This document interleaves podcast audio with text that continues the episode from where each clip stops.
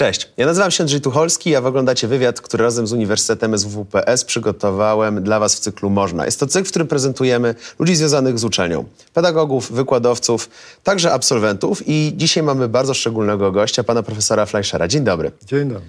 Panie profesorze, na moje oko i research, który zrobiłem, zajmuje się pan przynajmniej setką dziedzin, najróżniejszych. Jest to pogranicze, ma pan przecież tło e, pierwsze naukowe, można tak powiedzieć, techniczne, zupełnie wręcz przemysłowe. Potem zajmował się pan profesor i kulturoznawstwem, i człowiekiem, psychologią.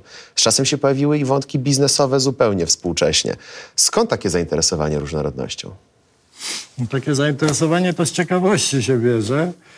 Po prostu jako człowiek, który pracuje w nauce, trzeba być ciekawym. To jest jedyna kompetencja, którą, której się wymaga, żeby pracować w tym zawodzie. No i ja ją mam. No i już.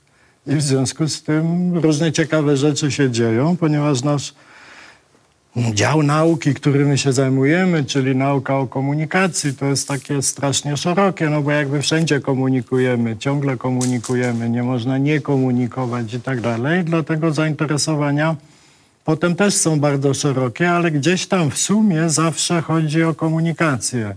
No o to, że ludzie ze sobą albo psy ze sobą, wszystko jedno, bo psami też się zajmowałem, ze sobą gadają. No i dlatego jak człowiek jest ciekawy, łazi po ulicy, łazi gdzieś tam, no to słyszy, że ludzie mówią. I z tego, jak oni mówią, no to wynika niestety, jak, jacy oni są. No i, i potem się pisze książki, robi projekty naukowe i tak dalej. I z tego potem, po niejakim czasie, mając tyle lat, ile ja, E, powstaje wrażenie, jakobym się tysiącami rzeczy zajmował, aczkolwiek jest to tylko 50. No, to... A mianownik wspólny to będzie w takim razie komunikacja międzyludzka tych wszystkich? Czy niekoniecznie międzyludzka, bo też się mhm. psami zajmowałem, a czy komunikacją, jak to się ładnie mówi, ale zapomniałem, jak się ładnie mówi, e, intergatunkową i, i wewnątrzgatunkową, że tak powiem to zawsze chodzi o komunikację w tych wszystkich rzeczach i o jej albo tych komunikacji implikacje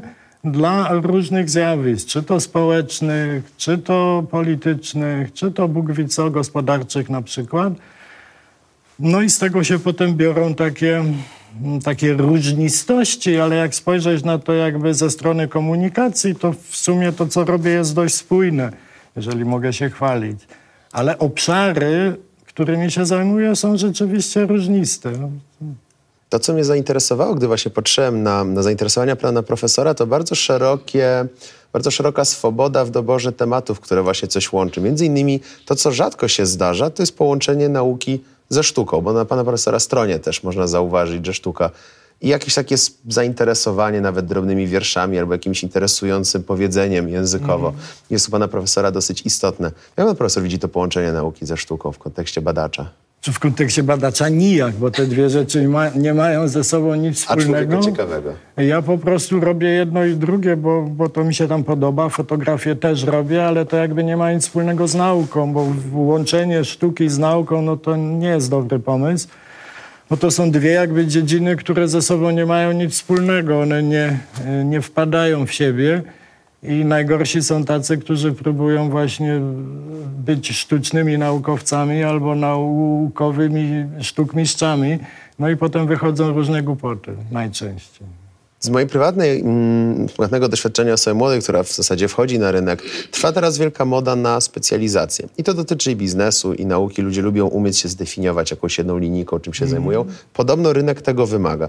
A pańska kariera i naukowa, i zawodowa to jest absolutne przeciwieństwo. Miks jakiś renesans i połączenie.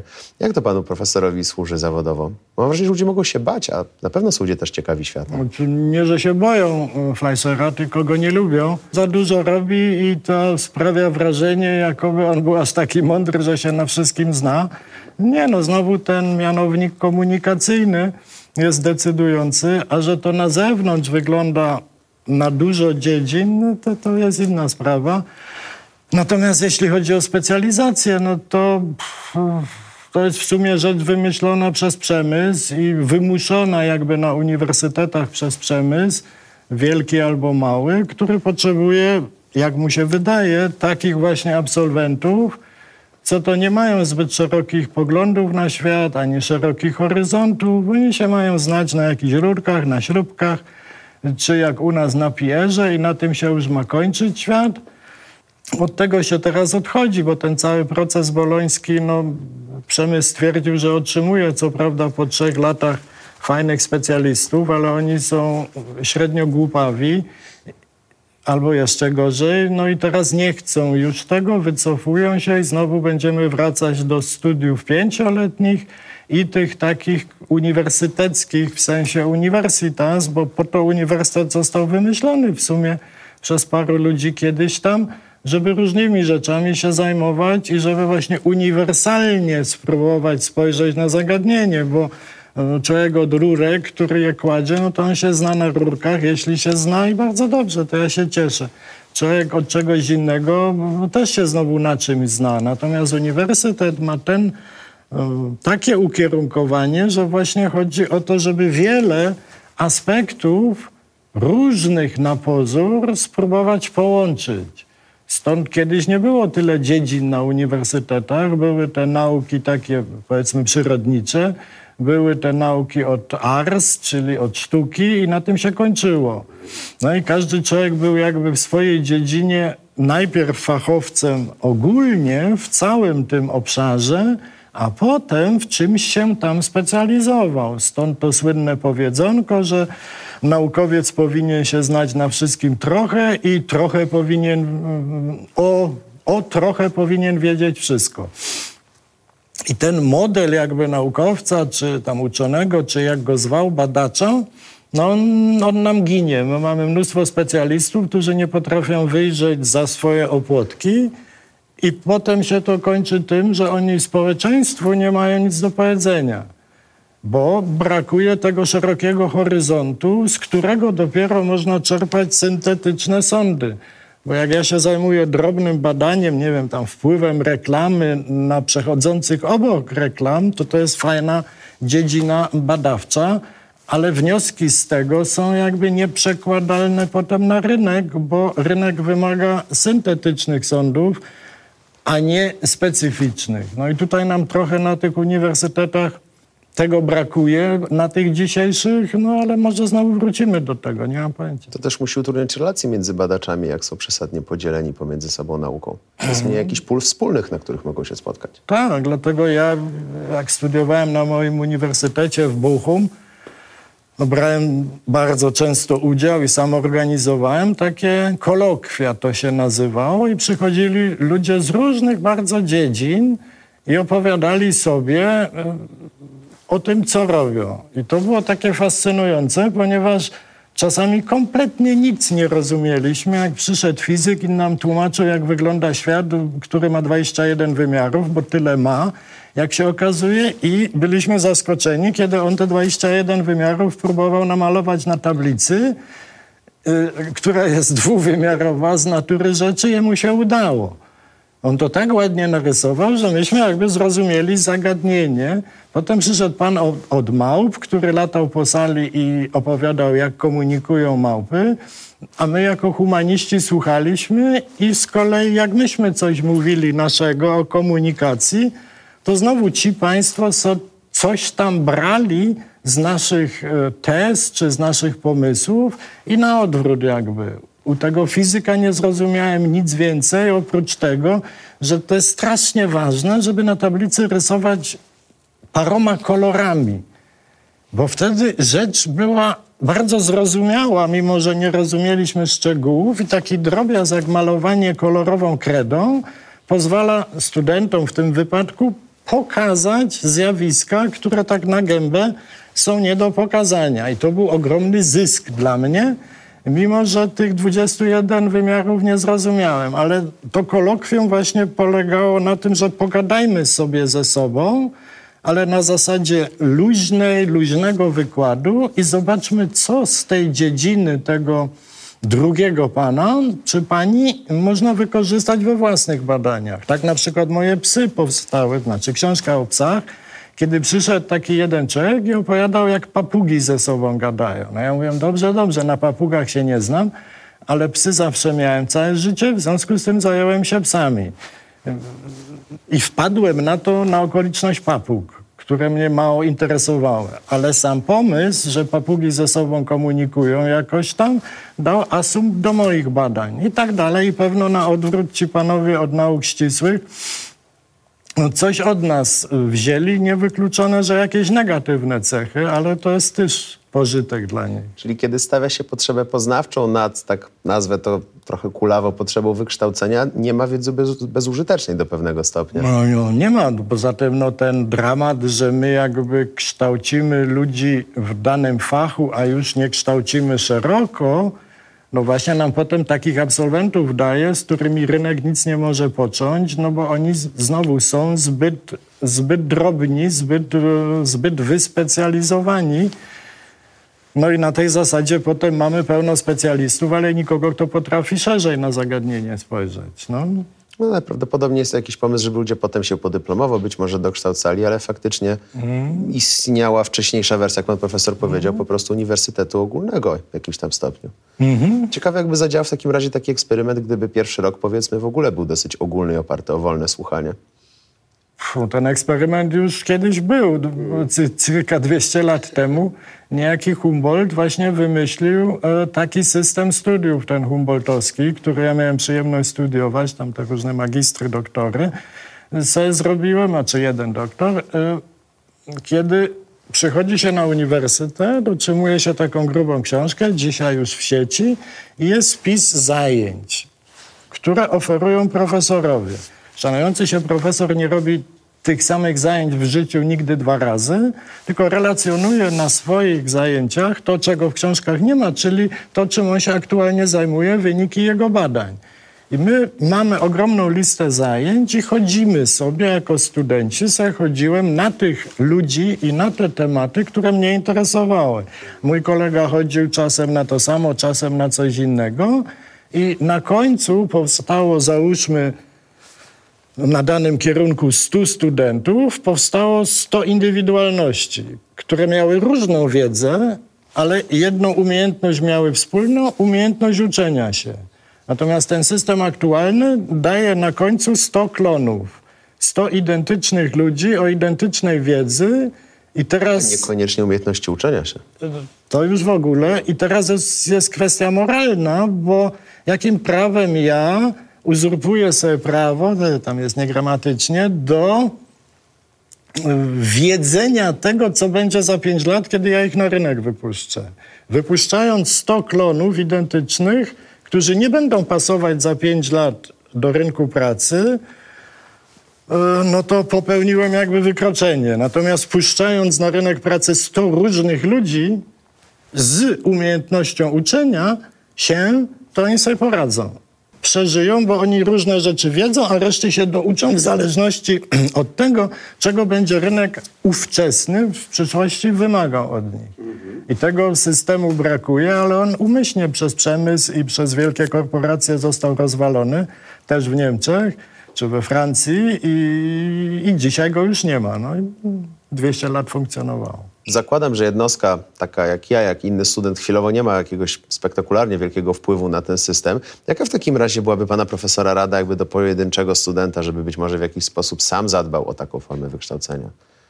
Szerszego rynku. No sam nie może zadbać jakby, bo system aktualny no, zmusza państwa do chodzenia na zajęcia, co pra- e, mianowicie dochodzenia na te, a nie inne zajęcia. Daje jakby małą możliwość wyboru. Są opcje, co prawda, ale to są znowu opcje w tym samym, no, a nie można sobie pójść, nie wiem, na medycynę, na jakieś zajęcia, tylko jest jakby wymuszany ten sam system i i jednostka nie da rady, po prostu wy, jakby wam się chciało, ale wam się nie chce, y, możecie ten system sami zmienić, ale to kupą trzeba zrobić.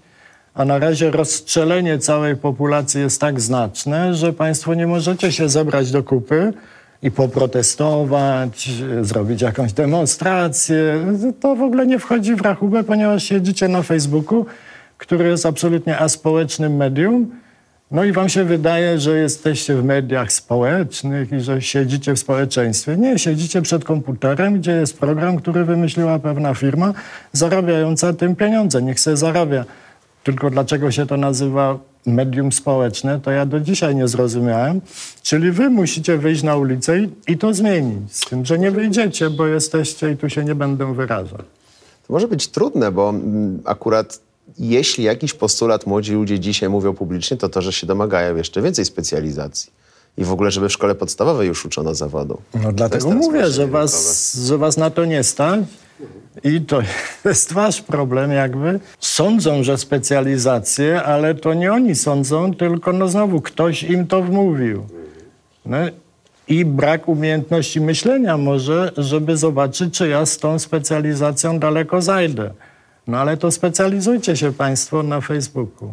Być może to będzie miało związek z zatrudnieniem takich ludzi, o których teraz pan profesor wspomniał. Interesuje mnie to, że w pewnym momencie właśnie swojego rozwoju mm, i naukowego, i zawodowego pan profesor przeszedł bardziej z kultury i sztuki jako jakichś form komunikacyjnych do czegoś takiego jak tożsamości korporacyjne, co jest dosyć świeżym bytem w ogóle w, w jakiejś tam percepcji człowieka. Co mm, pana profesora zainspirowało do takiego przejścia, do tej zmiany? No to, co się dzieje aktualnie na świecie że właśnie mm, jesteśmy już wszyscy jakby korporacyjni, że nie ma ucieczki przed y, wizerunkami, przed tożsamościami.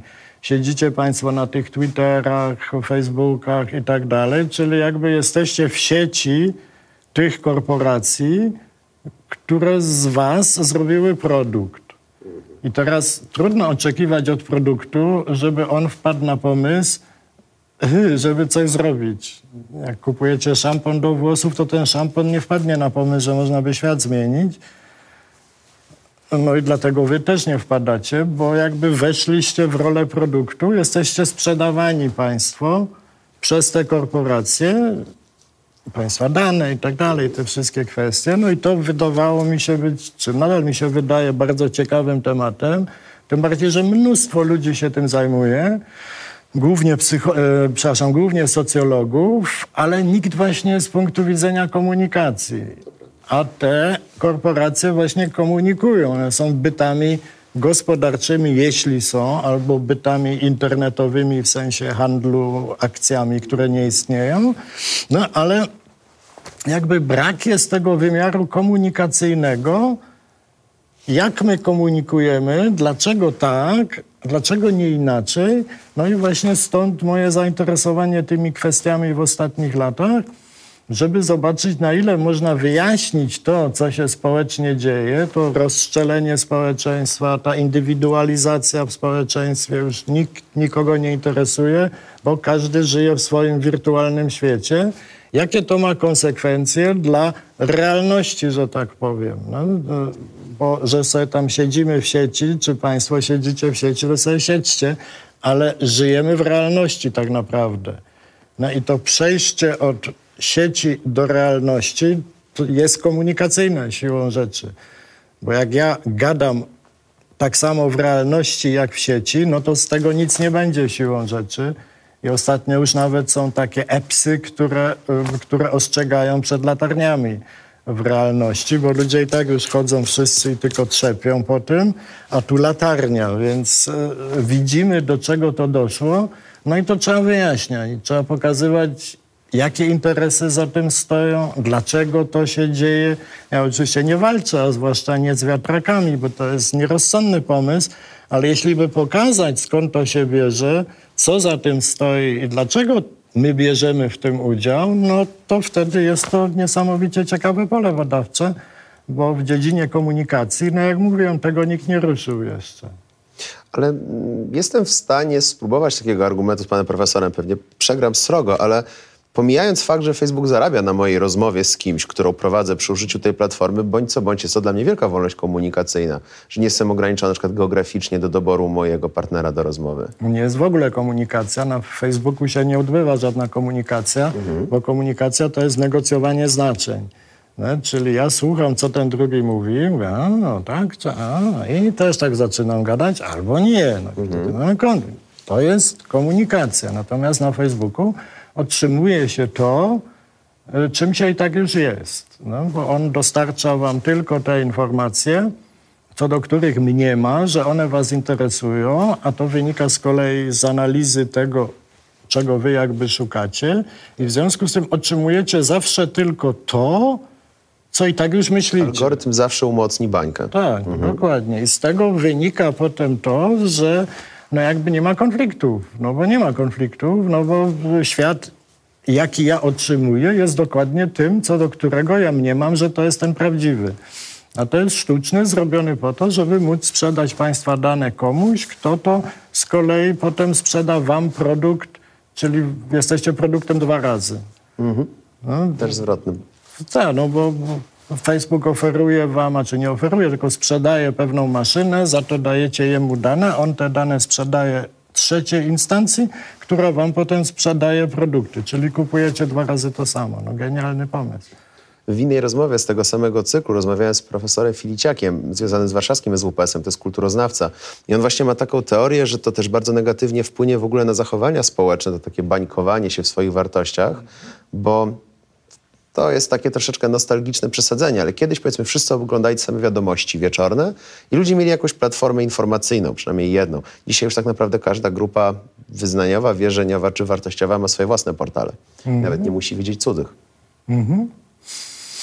Oglądaliśmy co prawda jedne wiadomości, czy nadal oglądamy, mm, ale one były jeszcze robione przez dziennikarzy. Czyli istniało coś takiego jak ta niezależność dziennikarska, jak pokazywanie obydwu stron, no, bo dziennikarz rasowy w swoim zawodzie, no to on daje dojść do głosu obydwu stronom, czy trzem, czterem danego zagadnienia, sam nie zajmując stanowiska. Ale tej roli dziennikarskiej w sieci już nie ma. Są tylko ludzie, którzy proponują albo narzucają własne poglądy, przemilczając to, co może myślą inni. I wtedy ja sobie wybieram tego, który mi pasuje, to jest bardzo wygodne, i mówię, o, jaki ten świat jest fajny, bo wszyscy mówią to samo, jest co ja.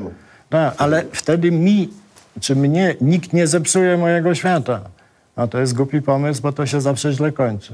Czyli innymi słowy, spróbuję taki dać tutaj wniosek być może z tej części rozmowy, że bardzo duża część odpowiedzialności za rozumienie czegokolwiek spadła na odbiorcę, a wcześniej jakieś zawody mimo wszystko dbało o tę odpowiedzialność. Co zrozumie odbiorca? Dzisiaj sam muszę o tym wszystkim myśleć.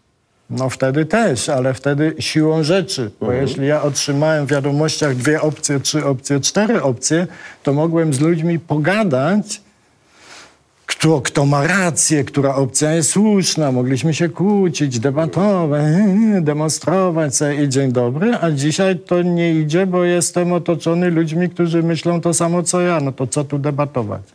No to lepiej iść na piwko i się cieszyć, że wszyscy jesteśmy tacy sami i świat jest ślicznie zrozumiały. Dzień dobry. Trochę nie jest. No nie jest, no ale oni, oni tego nie wiedzą, więc im nie przeszkadzam. W tym kontekście mm, ekonomicznym chciałem dodać jedno pytanie. Studiowałem wcześniej biznes przed psychologią i niestety parę lat, bardzo dużo podręczników, dużo wykładów i faktycznie ten aspekt komunikacyjny nie był wtedy w żaden sposób przedstawiony, więc może faktycznie coś jest na rzeczy tutaj. No, z komunikacją to jeszcze tak daleko nawet ci nie są, którzy tworzą aktualnie nową ekonomię, ale no, dowcip polega na tym, że ekonomia zawsze była tą ekonomią powiedzmy w cudzysłowie matematyczną, tą obliczeniową, pracującą na algorytmach, na wzorach, na formułach, które mają ten feller, że one operują sytuacjami idealnymi, czyli rynkiem idealnym, który nie istnieje, więc te algorytmy są o kant rozczęść. Natomiast no, teraz aktualnie powstają liczne próby stworzenia nowej ekonomii, ta postautystyczna ekonomia, postdemokratyczna ekonomia, to ataki, Occupy próbują w tej dziedzinie też na rynku demonstracyjnym, że tak powiem, coś robić. Mm, są nowe pomysły na okoliczność pieniędzy, żeby zlikwidować pieniądze w tej formie, przynajmniej w jakiej one aktualnie istnieją, czyli w tej wirtualnej, bo my nie pracujemy, już dzisiaj nie pracujemy gotówkowymi pieniędzmi, tylko tymi bezgotówkowymi. To jest 97-95% różnie w różnych krajach, które absolutnie nie istnieją, które są stworzone z niczego. To Fiat Lux, a czy Fiat Lux? E, money z powietrza się robi I te różne nowe próby no, nie są mm, jeszcze na rynku specjalnie rozpowszechnione, mimo iż robione są te próby na uniwersytetach, w normalnych, na normalnych kierunkach ekonomicznych, ale to jest może setka ludzi w Europie, która tym się zajmuje. No i tu mamy problem, że studenci ciągle jeszcze w tej starej ekonomii siedzą, no i potem siłą rzeczy egzaminy, sprawdzanie znajomości tych formuł, tych algorytmów i tych wzorów. No i na tym się kończy, że produkujemy następnych znowu takich specjalistów, którzy pracują w sumie w świecie science fiction. No, tam pisałem trochę o tym, o tych różnych próbach e, w Kapitale, to taka książka. To już była jeszcze, już była jedna, ale to jest jeszcze drugi, drugi kapitał. No i tam pokazywałem to, że właśnie komunikacji jeszcze nikt nie uwzględnia. To znaczy na razie wychodzi się od tego, że pieniądz jest e, konstruktem społecznym, to już jest dobrze, bo to już jesteśmy dużo dalej, ale ciągle jeszcze nie ma uwzględnienia, że służy on do komunikacji i jest pewną formą komunikacji, czy to komunikacji wartości, czy tam czegoś innego, nieważne, ale to jest element komunikacji, ekonomia. No, a tego w tradycyjnej ekonomii jeszcze nie ma, w związku z tym no, musimy poczekać, aż te ruchy się przeforsują przy, następnej, przy następnym kryzysie ekonomiczno-gospodarczym, no to już będzie 200 naukowców, co się tym zajmują i potem w sumie na to przejdziemy. A mam taką obserwację z rozmowy z panem profesorem, że te zmiany bardzo się skatalizowały minionych latach, że jakiś ten okres powojenny był wyjątkowo silny, jeśli chodzi o zmiany w podejściu człowieka do ekonomii, do grup własnych, tak? No nie wiem, bo to już było przedtem, chociażby Sylwio Gezel, było mnóstwo ludzi, którzy próbowali chociażby w tej dziedzinie pieniężnej wprowadzać powiedzmy pieniądz regionalny. On se nawet funkcjonował 10-15 lat w Austrii, no ale potem banki zabroniły, bo okazuje się, że to rzeczywiście funkcjonuje. Te próby y, były podejmowane już, już dużo wcześniej, ale się nie przeforsowały, no bo za tym stoją gigantyczne interesy, bo jeśli mamy tyle i tyle banków, które mają nielegalnie prawo tworzenia fikcyjnych pieniędzy, czyli pieniędzy z niczego, czyli kredytów, no to interesy tych banków są niewspółmiernie silniejsze niż interesy paru naukowców, którzy, czy nawet różnych wariatów, którzy próbują albo naukowców wariatów, którzy próbują coś nowego. Ale nowe to zawsze ma trudności z przebiciem się, zwłaszcza w sytuacji, kiedy w zasadzie diagnozę aktualnego systemu mamy jasną. To prawie wszyscy ekonomiści, i ci od komunikacji, i od gospodarki są absolutnie pewni, że tak dalej się nie da. Modele zmiany sytuacji też są wypracowane do tego stopnia, że ten system bezpieniężny też już funkcjonuje w sieci, ale nie ma jeszcze mostu, to znaczy nie ma transformacji, modelu transformacji. Jak przejść od tego stanu, co do którego wszyscy wiemy, że on jest zdobani, że on się zawali niedługo, do tych modelów, czy modeli, nie wiem jak to się odmienia, które już są, te nowe, tylko jak przejść. Jak to zrobić, żeby jutro nie było pieniędzy? He, no, się nie da. Nie ma modeli transformacyjnych. I to jest problem, nad którym jakby teraz najwięcej się pracuje, bo to już jest rozwiązane, tak się nie da. I teraz jak zrobić, zbudować most przejścia do tych nowych sposobów gospodarowania i operowania pieniędzmi i do nowych funkcji pieniędzy i tak dalej, i tak. Czy pana profesora zdaniem mm, jest to coś znamiennego też dla różnych innych wartości? To, co właśnie w tym momencie, że nie wiem, upada jakiś taki bardzo do bądź co bądź klasyczny system fiskalny porozumień społecznych, czy to jest po prostu ekonomie się zmieniły? Czy nie ekonomie się zmieniły, tylko po prostu o, doszliśmy jakby do wydolności planety pomału. No, bo póki wszystkiego było pełno, no to samochody w Stanach w latach 40., 30. i tak dalej, no to spalały, o Jezus Maria, setki litrów i to nie szkodziło, bo tego było pełno. Natomiast teraz dochodzimy do sytuacji, jest ciekawy pomysł, że tak długo potrzebowaliśmy, żeby na to wpaść, że ta planeta jest okrągła, a okrągłe rzeczy mają taką tendencję, że to jest skończone po prostu. Czyli ilość surowców już jest e, prawie na wyczerpaniu, jakichkolwiek. Już prowadzimy wojny o te metale, to tak zwane, no właśnie zapomniałem jak zwane, e, no nieważne, o te rzadkie ziemie, o, prowadzimy już o to wojny, to się też już wyczerpuje, czyli jakby nie mamy innego wyjścia, bo stwierdziliśmy, że ilość surowców na tej planecie jest skończona, a my pracujemy wzrostem gospodarczym, który jest idiotyczny z natury rzeczy, bo ile można wzrastać? No możemy oczywiście produkować cztery razy tyle samochodów, tylko gdzie je postawić?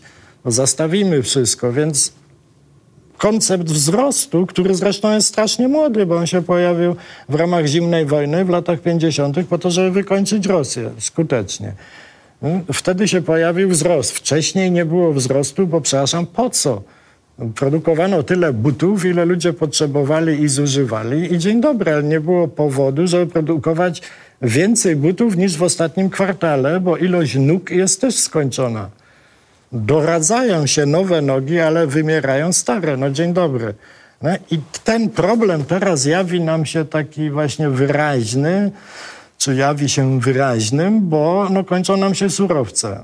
A wzrost musi być, bo ten system finansowy i gospodarczy nie funkcjonuje bez wzrostu. Ponieważ on funkcjonuje na zasadzie konkurencji. Kto wymyślił konkurencję i po co, to jest też drugi pomysł. Dlaczego nie można ze sobą kooperować i tworzyć systemy kooperacyjne? No ale my już na studiach wprowadzamy konkurencję, bo do czegoś innego służą oceny, jak do tego, żeby Państwa przyuczać już, że macie walczyć z tym drugim o piątkę. Aha. A nie możecie wszyscy dostać piątki i kiedy my wszyscy, znaczy kiedy ja na zajęciach wszystkim studentom daję piątki, to wtedy jest afera w dziekanacie, bo Jezus Maria, jak to może być, że wszyscy mają piątki? Ale oni wtedy nagle zaczynają, ci studenci, chodzić na zajęcia, interesować się tym, czym my się zajmujemy na zajęciach, bo oni wiedzą, ocena nie jest istotna. Ja już nie muszę z nikim walczyć, z materiałem, z konkurentami, tylko możemy kooperatywnie tworzyć wspólne zajęcia. Dlaczego nie? No ale system gospodarczy ciągle jest oparty na konkurencji, co jest nieprawdą, nawiasem mówiąc, bo wielkie korporacje umawiają się ze sobą wcześniej, bo konkurencja by ich wykończyła finansowo. Więc nie wiem, Pfizer się umawia e, z Merz, jakie leki kto będzie próbował wymyślać, żeby nie wymyślać wspólnie tego samego, bo jeden przegra, więc inwestycje są podwójne, bez sensu. Więc konkurencja tak naprawdę już nie istnieje na poziomie wielkich, no, no, wielkich korporacji, natomiast my ciągle jeszcze, użytkownicy i klienci, że tak powiem, e, ze sobą konkurujemy. Bardzo zabawne o ilość lajków, żeby znowu do Facebooka wrócić, o ilość lajków, o, o lepsze te posty, żeby mieć dużo followers na Twitter i dzień dobry, po co? A czy nie jest rzeczą ludzką, że człowiek musi sobie jakoś zbudować hierarchię różnych rzeczy, siebie w społeczeństwie, siebie w jakiejś grupie, którą widzi? Nie, dlaczego? Skąd pan ma ten pomysł? Założenie eksploracyjne w tej rozmowie. Nie, nie, no, ja wiem, ale e, skąd ten pomysł się bierze? Ano on został socjalizowany. No, myśmy od szkoły podstawowej jesteśmy przymuszani do konkurencyjności poprzez system, nie przez złych nauczycieli czy coś. Oni również podlegają konkurencyjności, bo e, są ewaluacje nauczycieli itd., itd. I na końcu nam się wydaje, że inaczej nie idzie, bo nie widzę innych rozwiązań. Ale to nie jest kwestia tego, że nie ma innych rozwiązań, tylko kwestia niewidzenia. A zatem spójrzmy, czy są inne możliwości, jako to na przykład ta nieszczęsna kooperacja. I nagle się okazuje, że można kooperacyjnie pracować. Tylko, że nie można, ponieważ rynek wymaga konkurencyjności. Rynek przyjmuje do pracy kogoś i ja muszę z konkurentem wygrać, żeby dostać ten etat, a ktoś musi przegrać. Jest dosyć znana, wydaje mi się, to jest taki błąd logiczny sztucznej dychotomii. Czasami ludziom się wydaje, że jest tylko A albo B. To więc w tym momencie pan profesor założył, że jest wręcz czasami, a może przede wszystkim problem sztucznej monotonii w takich sytuacjach, że ludziom się wydaje, że coś jest jedynym rozwiązaniem. To jest dopiero duży problem. No to jest problem, ale no, no znowu skąd on się bierze? No, czy to jest problem, który się bierze, nie wiem, z natury rzeczy, czy to jest problem, który komuś przysparza korzyści, jakichkolwiek? No to spójrzmy na to od strony, kto korzysta na tym, że dany typ zachowań, dany typ rozwiązań jest preferowany, no i wtedy możemy zlikwidować przyczynę problemu i nagle nie ma problemu. No, my się cały czas zajmujemy zawsze rozwiązywaniem problemów. I mamy mnóstwo rozwiązań do problemu. Ale żaden problem nie jest taki głupi, żeby oferować rozwiązania, które go rozwiążą. Bez sensu, bo go nie ma wtedy. Natomiast my jakby patrzymy za tą ścianę, czy tę ścianę i patrzymy skąd się bierze problem. I likwidując przyczyny powstawania problemu, nie ma problemu. No to zajmijmy się tym, ale tym się mało kto zajmuje. My zajmujemy się problemami, które są dane z góry i próbujemy znaleźć rozwiązania. A rozwiązania problemu produkowane są przez problem właśnie. No i w związku z tym nie mogą rozwiązać problemu, bo on nie jest taki głupi i patrz wyżej. O ile wręcz ten problem nie tworzy innych problemów. Panie profesorze, pozwolę sobie na ostatnie pytanie, takie być może prywatne. Zaczął pan profesor mm, tę rozmowę od odpowiedzi, że przede wszystkim ciekawość liczy się w zawodzie naukowca. Ale czy coś jeszcze oprócz ciekawości pan profesor by doradził osobom, które chciałyby właśnie troszkę lepiej patrzeć na aktualne sytuacje i światowe, i naukowe, umieć zobaczyć raczej przyczynę przed problemem niż gaszenie jakichś tam skutków zewnętrznych? Jakie jeszcze podejście by pan profesor doradził? Żadne. Tylko ciekawość? Wystarczy, tak? Nieustępliwa. No taka ciekawość naturalna jakby, no, czyli zadawanie pytania dlaczego. Z tym mamy największy problem, no, bo- no bo ciekawość to jest słowo, nic nie znaczy, ale jak porządnie z, d- definiować, no to mamy, że ciekawość to jest zadawanie pytania dlaczego, ale kto u nas zadaje pyta- pytanie właśnie dlaczego tak, a dlaczego nie inaczej i tak dalej. Z tego potem możliwości się pojawiają, bo wcześniej ich nie ma. No i absolutnie wystarczy w naszym fachu ciekawość, bo ona jakby produkuje mi takie patrzenie na świat, zadające pytanie, a dlaczego jest tak, jak jest, czy może można inaczej?